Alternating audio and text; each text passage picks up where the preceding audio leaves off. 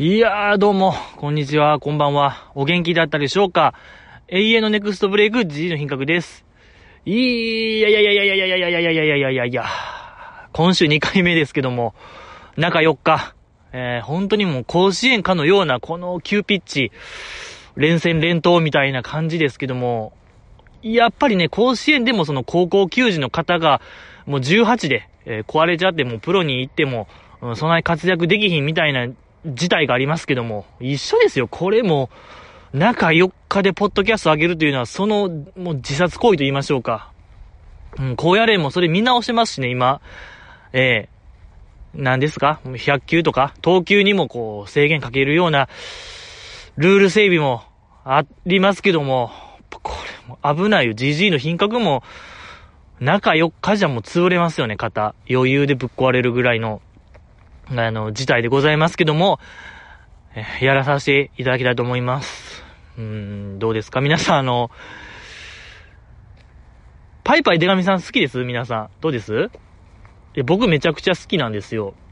えー、ね、まあ、今年、あの、解明されましたけどね、去年か、去年のクリスマスに解明、デカミちゃんに解明されましたけども、えー、デカミちゃんの、オールランド日本ゼロとか、聞きました。ちょ、めちゃくちゃやばなかったですか？あれ。面白すぎたというか。ねそう。今月は2回も、あのー、一応パーソナリティやってて、その、ハローダのオール日本も今月、正月とかかな？ありまして。いや、そのハロータのオール日本が、いや、めちゃくちゃ面白かったですよね、あれ。いやー。いや、本当にこう、手前味噌ですけども、やっぱ僕もこう毎週、音声という形でアイドルの話をしてる身からしたら、これほど自分のちっぽけさみたいな、まあ、あの人らは本当プロ中のプロ4人が集まったラジオが、えー、だからこそできた、ね、放送でございましたよ。あの、ね、道島康平さんの、まあ、アーティストから見たハロプロみたいな、あとか、ね、その、市井さやかさんのちょっとこう、偏愛な感じとか、でね、フットボールアワーのあの、岩尾さんのちょっとあの、すべてを俯瞰から見ながらも、ちゃんと熱持ってる感じとか、いやいやいや、ちょっとこれ待ってくださいよ、GG。もう消したいもんね、このポッドキャストそのものを消したいともすら思えた、あの、何ですか ?GG の品格があの、フォークソング部やった、フォークソング部出身っていうだけで、音楽を語るというあの、なんていうかね、ほんとこう、裸の王様ここにありみたいな、裸の王様、裸の王様ラジオが、いや、何ですかあのなんか、A メロとはみたいな、あのなんか、イケシャーシャーと言ってたあの GG の品格。あの回消したいですね。もう何回、第何回かわからないですけど、もうわからないからこそ全部消したいとも思える。店長とはみたいな。あれ、ちょ、あれもういいか。あれはもう、気象、気象案でしたね。気象案グランプリ。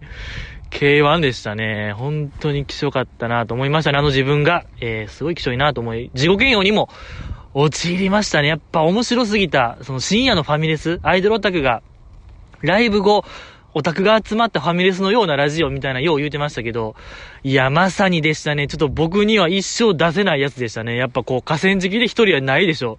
ライブ後。終わってるんですよ。やっぱその状況。マッチュンの卒コンが、みたいな、見た直後に河川敷行くやつはやばいんですよ。それはもう、土台が違いましたね。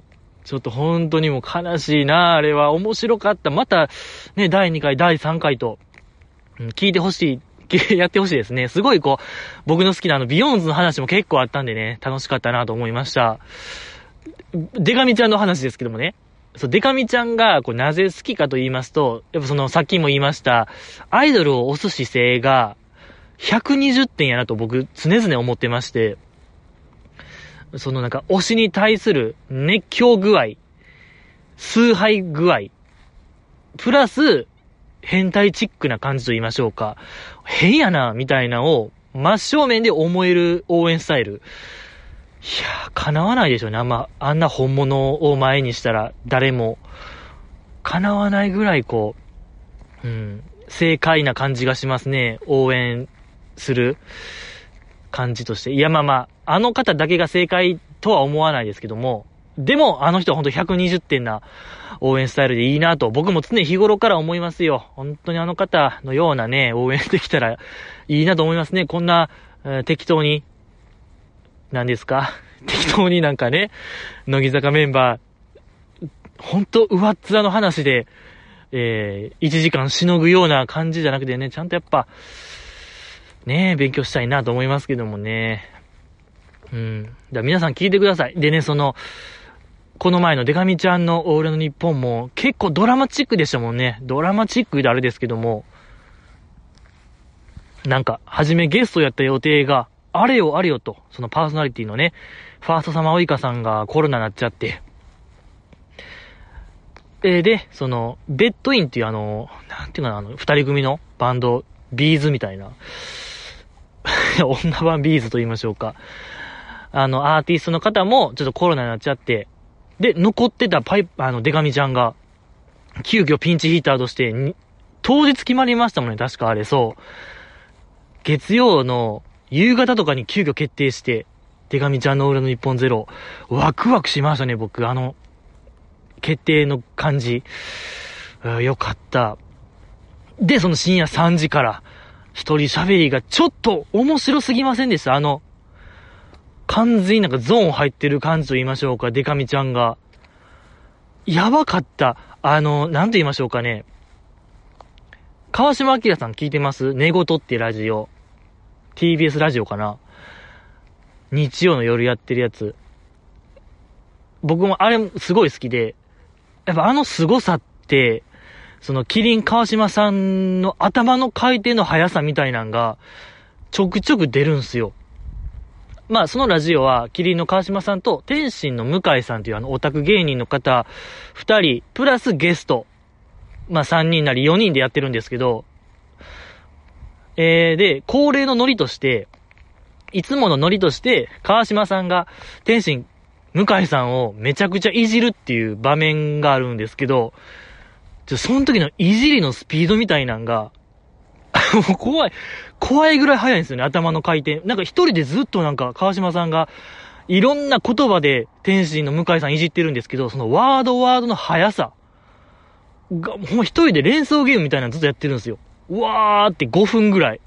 そのなんか、怖さみたいなんが魅力なんですよ。川島明の寝言のおそらく。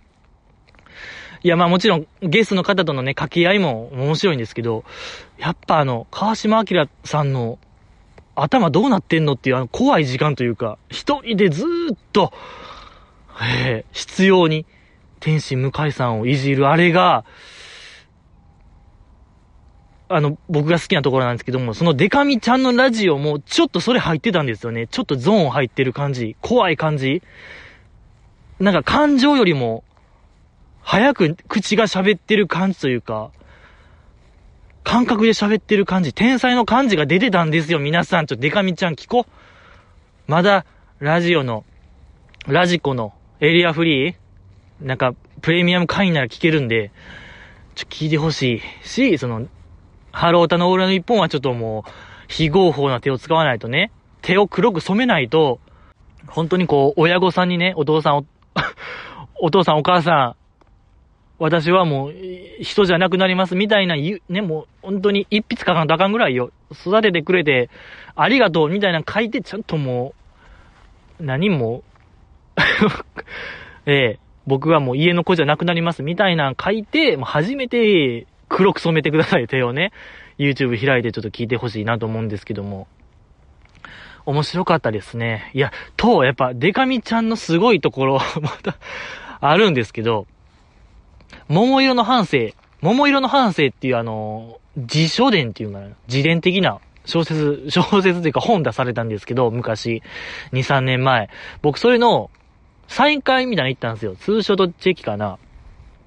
で、そこで、宛名サインの宛名、どうしようかな思って、本名にするか、この GG の品格っていう名前にするか、ちょっと悩んで、まあ、本名もあれやから、ちょっと、あの、ジジイの品格でいこうかな思って、ジジイの品格って宛名、これお願いしますって渡したら、そのデカミちゃんが、ラジオ好きでしょって一発目に言われたんですよ。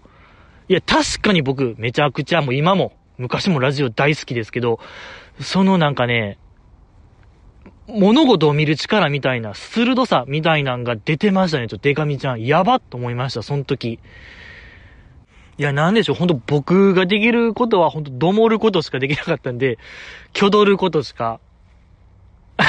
まあ、えー、まあ、えー、みたいな。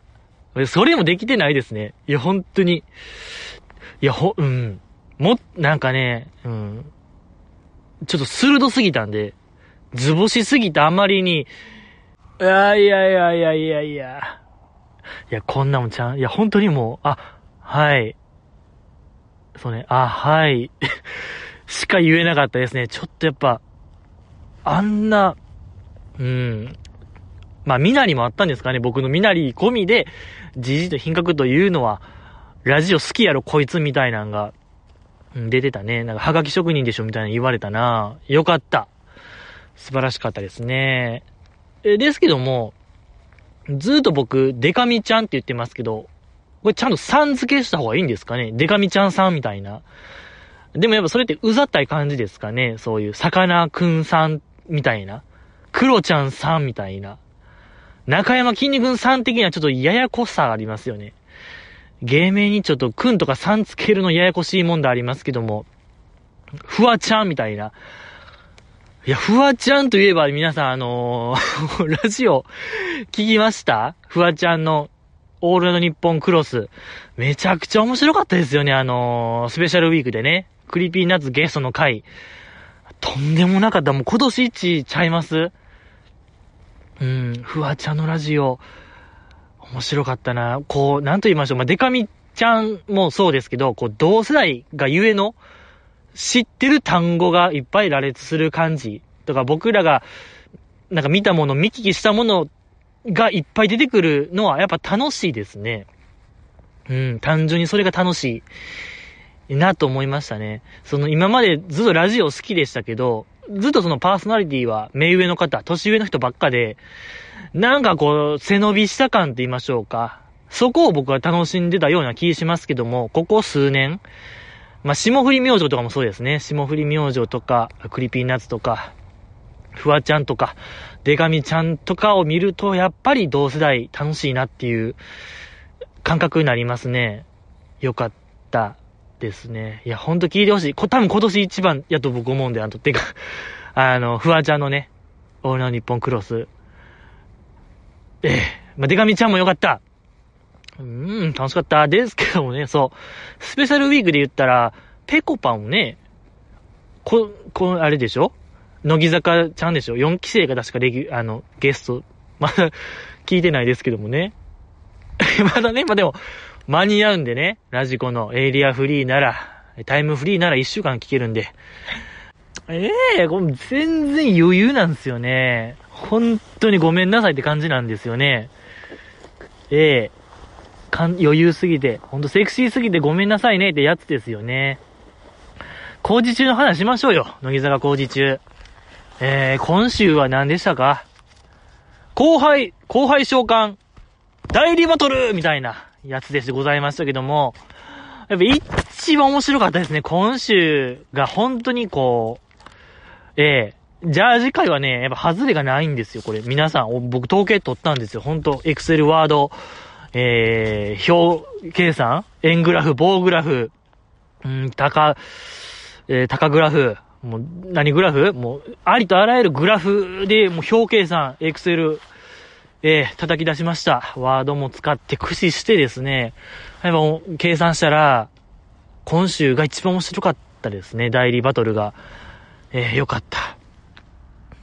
で、あれ、まあ3チームに分かれて、えー、ね、いろんな競技があって、あの、この競技にはこの子みたいなんでね、ちょ代理で戦わせるっていう、ほんとこう、イカゲームっていう例えられてましたけども、そういうやつですか？いや、そ、それで、えー、負けたチームは、ビリビリ電気椅子2022を食らっていただきますみたいな。で、食らった時の、あの、なんていうんですか、リアクションやってましたけども、設楽さん、ほんとこう、電気ショック、あの、何て言うかな、昔の拷問道具みたいな、電気椅子みたいな感じをイメージしましたけども、死刑の道具みたいな。あの、ビグーンなる感じ。あれ見て、マナッタンが、ひな壇座ってるマナッタンが、取れちゃうって言ってた、あれ良かったですね。一体何が取れるのか。まあ、命が取れるとも言いますけども。いや、もっとなんか何か取れちゃうんでしょうね。やっぱ電気椅子。やっぱ僕らは、なかなかこうね、座る機会ないですけども、乃木坂ちゃんともなるとね、いろいろ、うん、わかる、かって知ったるものがあるんでしょうね。で、え、これって負けたチーム、その先輩だけがやるんですかみたいな質問をアスカちゃんしてて、設楽さんが、いや、当たり前でしょと。それが社会の仕組みでしょみたいな。先輩がケツ持つのが当たり前のルールですよみたいな開始したとき、アスカちゃんが、はぁ？みたいな顔してましたけども、何それ？みたいな。なんで先輩がケツ持たなあかんの？みたいなあの表情。いや、あれはちょっとハッとさせられましたよね、僕ら。いえば僕らみたいなもんはそのもう思考停止してるんで、それが常識みたいな、深く考えることは一回もなかったですけども、いやでもようよう考えたら、なぜ後輩の失敗を先輩が拭わなあかんねん？みたいな、あのやっぱ、アスカちゃんの純真な心と言いましょうか ええなんでやねんっていう、変やんみたいな、おかしいやん、みたいな、あの表情良かったですね。あんななんか、いぶかしい顔と言いましょうか。ええー、やっぱああいう子が世の中を変えるのではないでしょうかね。チェンジザワールド。ええー、未来は手の中にありますよ、あつかちゃんの。うん。よかったですね。すごいよかった。えー、で、そんな中始まったあの、三つどもえ綱引きバトル。一番よかった。やっぱね、もう何回もやってますけど、あの工事中で、水どもえ綱引き、外れがないですね。本当に、今回も面白かったですね。うん、よかった。で、まあ予想するにあたって、なんか資料みたいな各チーム持ってましたけども、その、何？体力測定とか、え学力テストの結果とか書かれてるあの紙、資料みたいなよう見てましたけど、新内チーム良かったですね。そのひなちまがよ、もう、もうね、その資料、ガン見してましたけども、もうずっとひなちまの手元には、その資料片手でしたけども、いや、よかった。本当もう、何やろね。よう言うてましたけども、新一チーム、なんでこの子選んだのって言ったら、いやもう資料がデータがそうやからみたいな、データ重視の感じでやってましたけども、いや、本当にもう ID、ID で、ID 野球の申し子みたいな野村克也さんのえー、学弟子、ほんと古田敦也さんよりもデータ主義でしたね。うん、やっぱ古田、えー、じゃなくて、あの、野村克也さんもね、データ主義、ID 野球と言いながら、ちゃんと選手のことも見ての采配でしたけども、もうひなちまは多分そこも度外視してる感じでよかったですね。4期生のその性格とか特性とかはあんまり考慮せず、ほんまあの数字、学力テストの結果とか、なんか50メートル走の結果だけ見て、判断してる、ほんと数字しか見てへん、勝負にストイックなひなちまが良かったですね。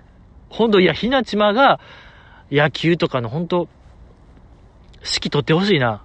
次のシーズンどっかのチーム、いい結果出すのではないかなと僕は思いましたね。そういうマネー、マネーボールってありましたけども、昔映画で。もうマネーボールさながらでしたね。ちょっとやりく、やり口が。あれも本当にもう、数字しか見てへん野球で、ワールドシリーズまで行ったみたいな話でございましたけども、ホワイトソックでしたっけ？ホワイトソックスかとか忘れましたけども、なんか万年最下位が、ね、その、逆転するみたいな、あ数字だけ見てね、ありましたけども、本当にもう、マネーボール2でしたね、ちょっとひなちま。いや、これもうマネーボール見てへん人らは、一回見てほしいんですけども、うん、まんまでございました。よかったですね。あとは三つどもえ綱引きね。そう。ひなちまチーム勝ってましたけども、やっぱひなちま強かったですもんね。そう。前、ひなちまやってて勝ってましたから、なんかその攻略法みたいな、知ってるんでしょうね。なんかアドバイスしましたけども、うーん、よかった。えし、マナッタンチームかなマナッタンチームが、早川さんとゆみきちゃんっていうあのコンビでやってましたけども、でもその前からちょっとゆみきちゃんがまたかかってると言いましょうか。もうエンジン吹かしてる感じで、なんかバナナマンと喋っても、なんかあんま意思疎通ができひん感じ、会話が通じひん感じで、で、この綱引きどうみたいな。なんか勝てるみたいな聞かれたとき、早川ちゃんが、いや、ちゃんと作戦があるんで大丈夫です、みたいな。で、日村さんが、弓木ちゃんとそれ作戦理解できてるみたいなの聞かれたときに、あの、弓木ちゃんが、なんや力の弓木、頭脳の早川で頑張りますみたいな、あまあ、いつもの感じでやってた時に、そ日村さんが、オーライオーライっていうあのほんま、サジ投げた瞬間と言いましょうか。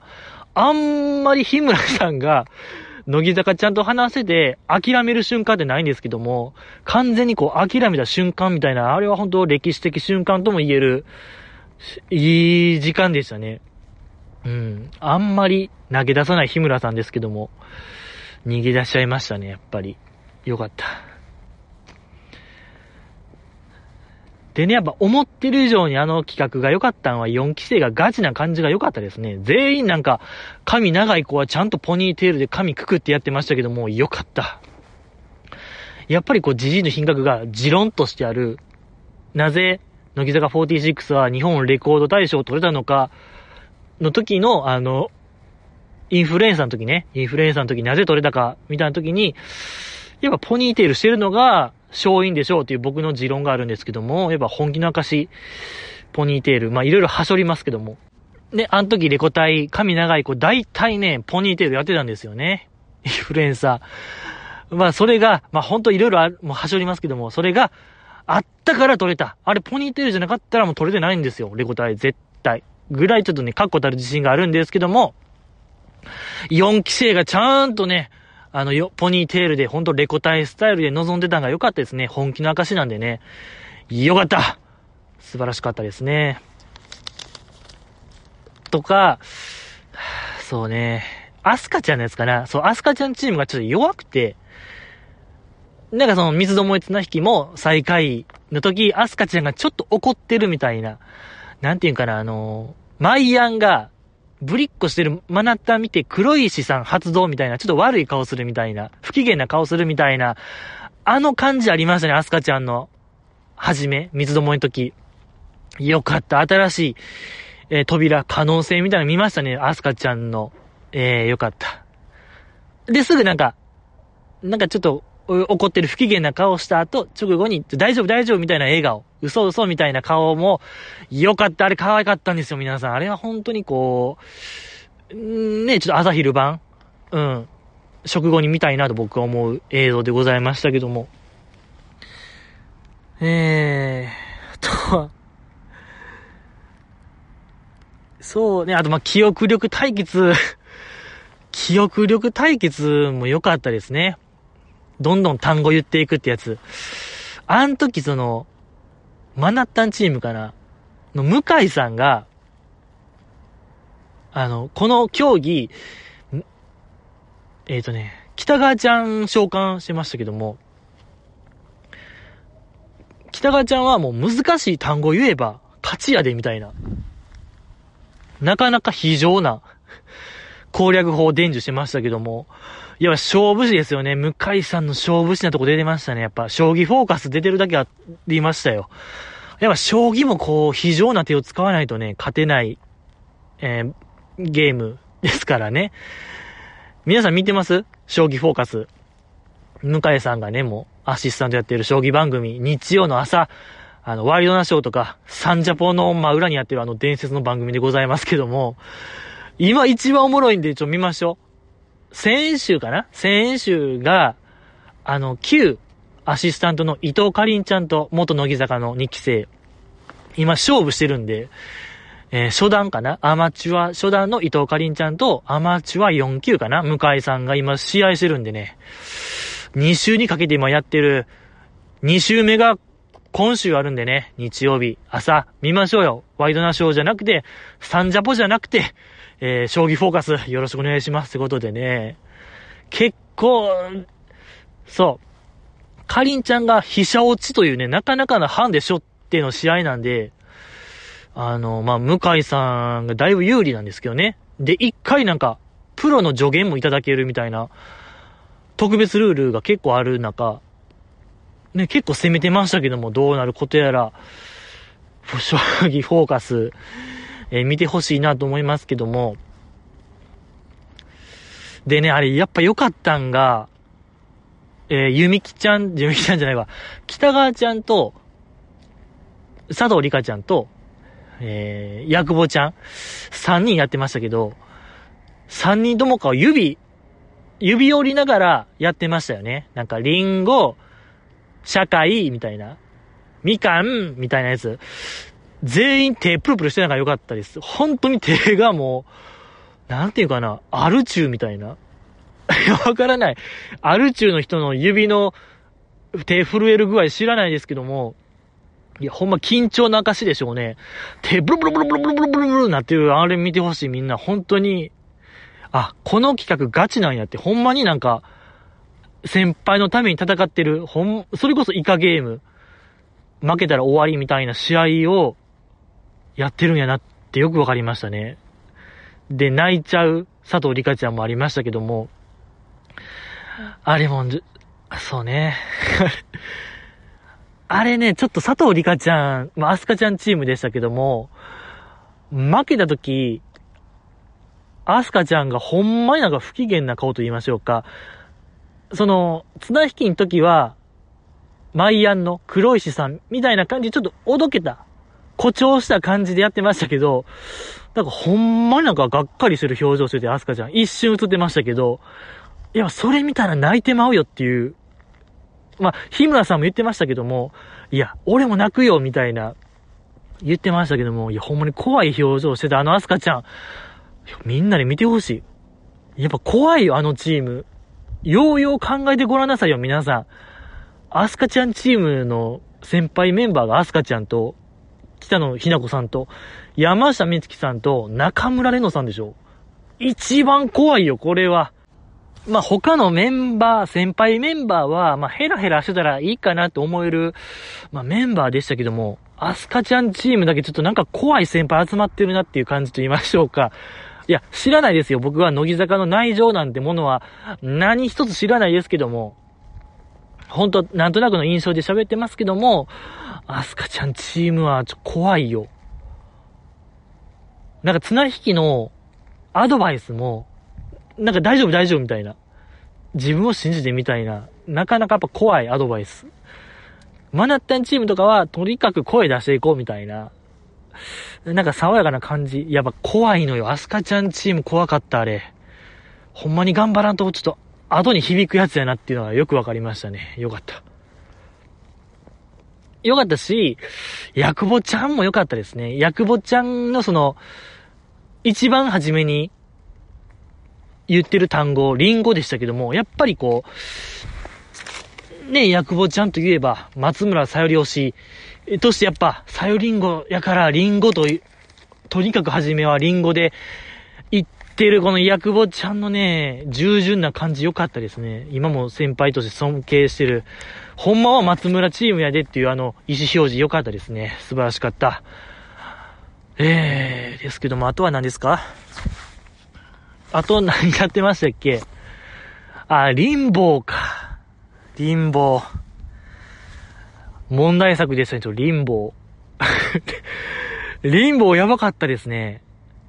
遠作ちゃんですよね、やっぱ。遠藤桜ちゃんのリンボー。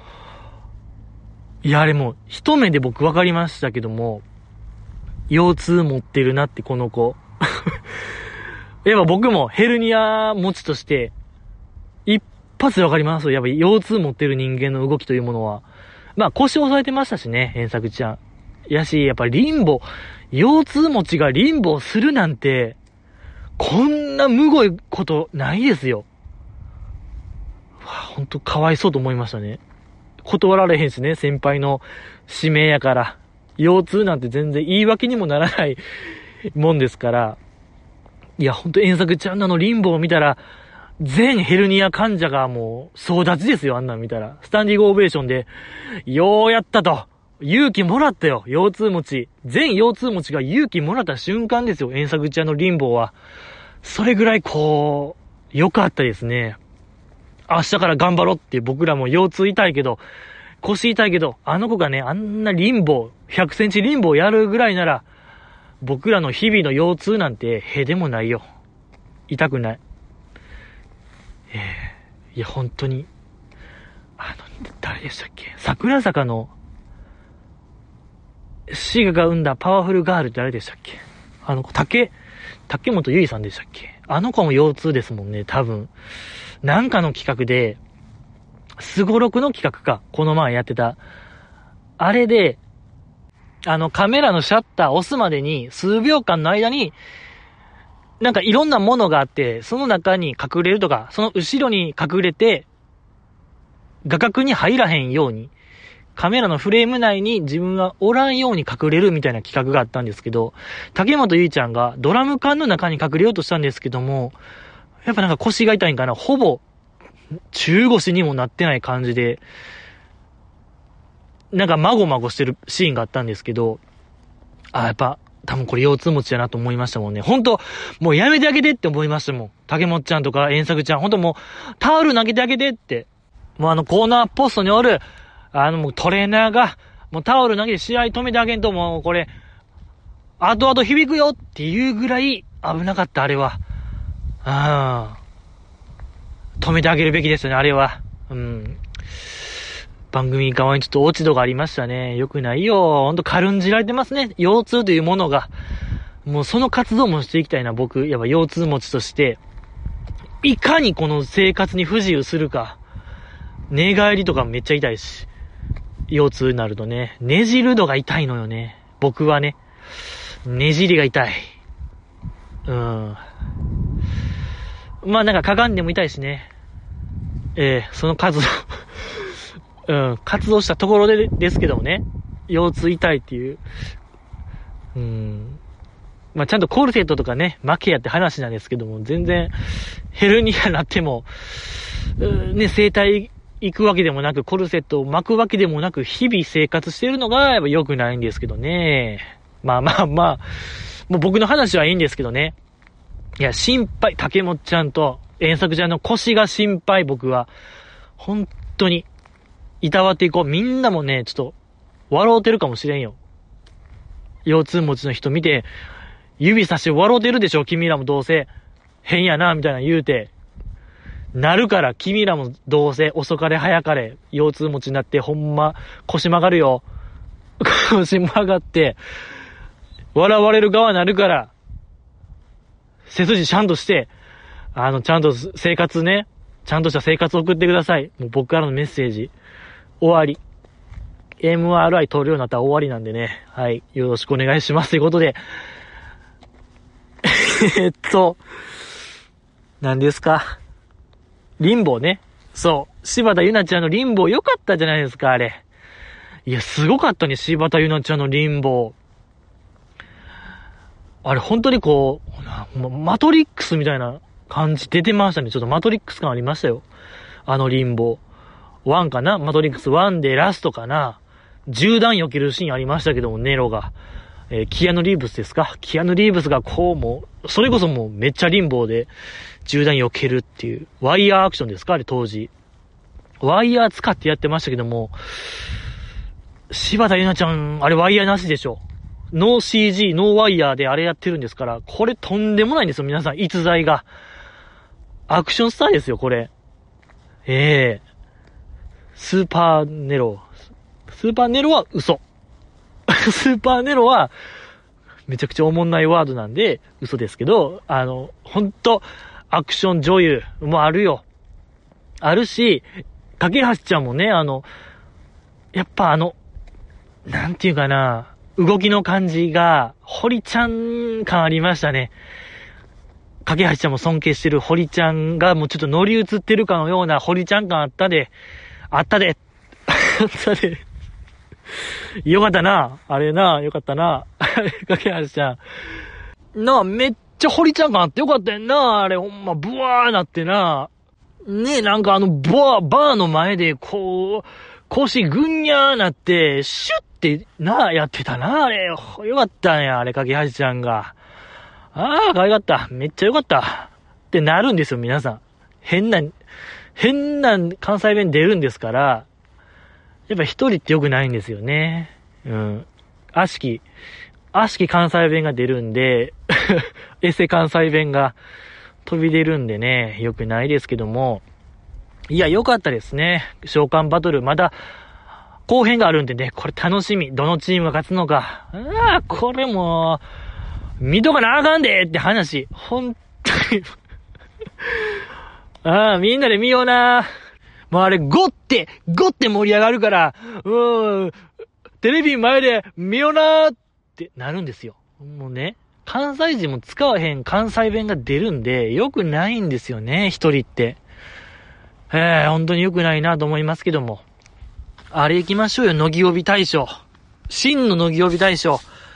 えー、ね、月曜から金曜まで、ショールームで乃木坂メンバーが、あの、個人配信してましてね、僕がちゃんとそれを見て、えー、週間ナンバーワン、ひいては年間ナンバーワンを決めようやという企画でございますけども、先週から始まりましたね。先週が、えー、つつやみちゃんがね、トップバッターやってましたけども、まあ、つやみちゃんはあれですか？し今年の目標として、新しい趣味を作りたいみたいなこと言っててね。で、その、正月にやった陶芸が異様におもろくて、えー、陶芸を趣味にしようか、みたいな話しましたけどね。なんか、豚汁用の、豚汁用のなんか器を作った言うてましたけども、なかなかこの高校生ながら、陶芸趣味というほどもうセミリタイアした人間しか許されへん陶芸にも手を染めようとしてるついちゃんにも注目ですけども、次の日が佐藤楓ちゃん、でんちゃんでございましたけども、でんちゃんはね、あの、ま乃木帯の投資企画で、ストップウォッチ、その20.22秒2022年やからっていうことで、このストップウォッチの企画、まあ結果優勝してましたけども、ほぼ5歳1秒で、やっぱその、本人も言ってましたけども、陸上競技やってたからや、みたいな、ね、陸上競技神話みたいなできてましたけどね、その体感時計がしっかりしてる、でんちゃん良かったですけども、次の日が田村まゆちゃんでしたね。田村まゆちゃんは声が可愛かった、やっぱり。この一語につきますね。まだまあ正月の話をされてて、正月にえっとね、久保しおりさんがね、お泊まりに来たっていう話をしてましたけども。でね、その先輩をもてなすためにちょっといろいろ準備してる話のうちの一個として、ゲームも買ったみたいに言ってましたけども、そのね、久保ちゃんもてなすために、このゲームが何なのかが明かされてなかったですね。これレコメンとか聞いたらわかるんですかねちょっとレコメン聞いてないからわからないですけども。次の日がね、アヤティでございました。アヤティのね、あのー、一面が良かったですね。ゲームが大好き、VTuber 大好きっていう、えー、あんまり知らない一面が存分に出てて良かったですね。名言出てましたね。なんか名言が、人間の9割は何らかのオタクであるっていうね、すごい名言出てましたけども、残り1割はね、何なのかっていうの気になりますけども。で、最後が、早川セイラちゃんでございましたね。早川セイラさんは、何の話されてましたか？可愛かった。可愛かったですね。いや、なんか、なんかわかりましたね。僕正直早川セイラさんの魅力がわからない人間でしたけども、あの配信見てちょっとわかりましたね。なんか、あの、まあ、工事中でもありましたけども、あの人なんか偉い体育会系ですよね。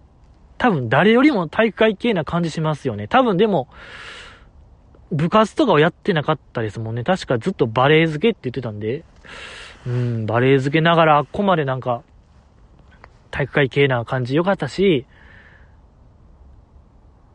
配信の、なんか旅行の話になってて、配信の最後の方に、その見ている人らが、一緒にどこどこ行こうっ、つって、コメントを読んだとき、早川さんが、ええー、セイラが好きになったらええよ、みたいな、あの一言、とんでもないよ、魔性っぷり。これ、とんでもないなと思いましたね。えー、そんな5人ありましたけども、僕が、一番良かった方を、発表させていただきます。ドル俺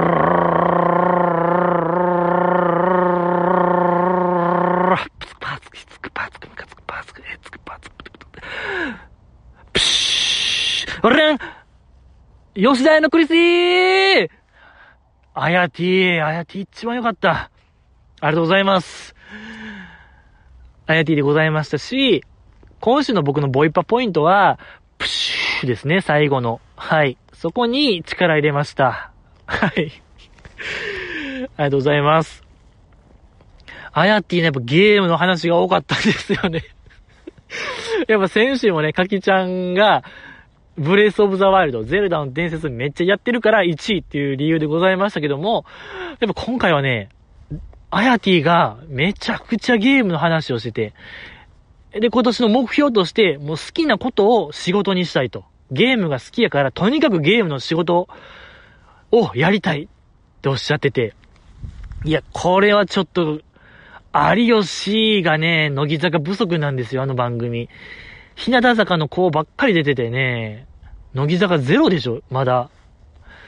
いや、これ、あやてぃがちょっと、あるかもしれない。突破口を開いてくれるかもしれないですね。うん。かなりエーペックス好きみたいなのが出てましたね。よかった。以上でございますかあ、お便りですね、あと。皆さんもだから見てほしいですね。あやてぃの配信。えー、あとは、お便りをね、いただいたんで、読まさせていただきたいと思います。乃木坂中ツイッターがございまして、えー、そこでね、日々、僕がね、乃木坂について、熱く、もう今はつぶやいてないですけども、アカウントがございまして、そのトップにですね、質問箱というものがございまして、その質問箱でね、お便りを送れますので、完全匿名で、本当にもう、え？ホットラインより匿名性保たれてますね。一番いい。読まさせていただきたいと思います。お便りいただきました。じじいさんといただきました。ありがとうございます。これはあれですか？先週僕がこう投げてたからくれたんでしょうかね。お便りがないぞっていうのを、えー、嘆きに嘆いたのをこう見かねて、じじいさんという5文字、いただきました。ありがとうございます。えー、じじいだよ喉が痛いじじいだよここ数日間、扁桃腺腫れてるじじいだよ扁桃腺ね。僕すぐ熱出ちゃうタイプなんですよね。扁桃腺腫れて。いらんなと思ってるんですけどね。結構ね、扁桃腺トラブル、結構芸能人の方も多くて、やっぱほんますぐ腫れてすぐ高熱出るんで、まあいろいろ支障出るんでしょうね。もういろんな歌手の方が、もう扁桃腺除去、ね、取ってる手術してるんですけどね、あの、最近やと、エビ中の中山里子さんも扁桃腺除去の手術したとか、元ももクロの有安桃香さんも確か扁桃腺取ってる、取ってますけども。ほんと僕もね、もう引きちぎりたいもんね。扁桃腺引きちぎってほんまにこう、皮捨てたいもん、この河川敷。流したいね。灯籠流しじゃないけども、うん、なんか、儀式的に流したいなと僕は思いますね。扁桃腺取った暁には。えー、誰かの元へ行ってくれみたいな。はいはいはい。なるんですよ。こうなるんですよ。5文字しか送らんと。もう、悩みになっちゃう。僕の悩み。扁桃腺が悩み。うん。年取ったからでしょうかね。扁桃腺の腫れがあんま引かないんですよね。困りましたね。これは困りましたね。昔は本当もう半日でなんか、早かったら収まってたんですけどね。ずっと痛いですね、喉が。以上ですか？以上ですね。はい。まあまあまあ、こんな感じですか。あは、46時間テレビの話をするのを今週も忘れましたね。次回でいいでしょうか？ええー、また、次回ね、そう。あの、電子代ね。あの子に、こんな電子代してほしいとかあったら送ってくださいよ、皆さん。僕もね、予想しますし、いろいろちょっと予想したいですね。やっぱ予想士として、えー、ミスタープロファイリングとして、えー、そうね、プロファイリング企画やりますか、また。